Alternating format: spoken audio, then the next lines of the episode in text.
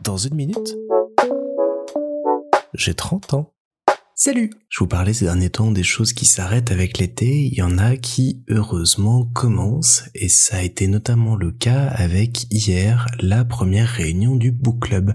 C'était une idée dont je vous avais parlé il y a quelques mois en vous présentant le ciné-club et qui est devenue une réalité aujourd'hui. On a adopté un système où on décide ensemble d'un thème et la personne qui a proposé le thème retenu nous propose de lire toutes et tous un livre qu'on va ensuite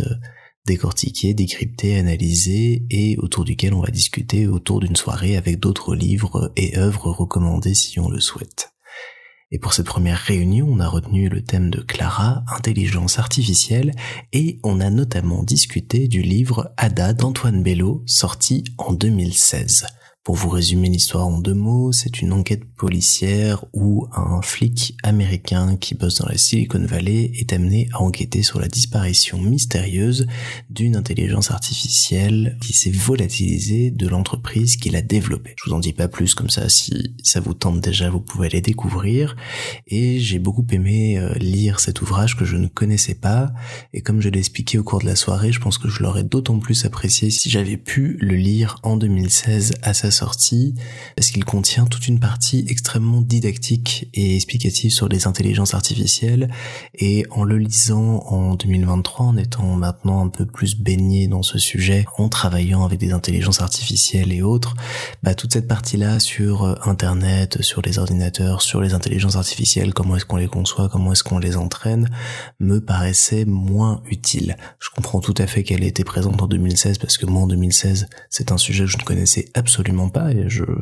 j'admire comme ça les auteurs qui arrivent à se projeter euh, un peu plus loin dans le futur et à voir des sujets qui vont apparaître, c'est assez euh, fabuleux à découvrir comme ça, mais avec mon regard d'aujourd'hui, c'est vrai que la première partie pour rentrer dans le roman était un peu plus compliquée, la suite est une aventure et une enquête policière assez intéressante et originale, et de très jolis moments qui traitent euh, de l'écriture, de la création, de la réflexion et tout un volet qui est une grosse partie du roman sur la question de la conscience et la présence de la conscience chez une intelligence artificielle. Et c'est là on a eu un débat assez intéressant par la suite avec tout le groupe pour savoir euh, un petit peu les avis qu'avaient chacune et chacun sur la question. Et ça a vraiment été une, une super soirée à parler du livre déjà avec euh, plein de potes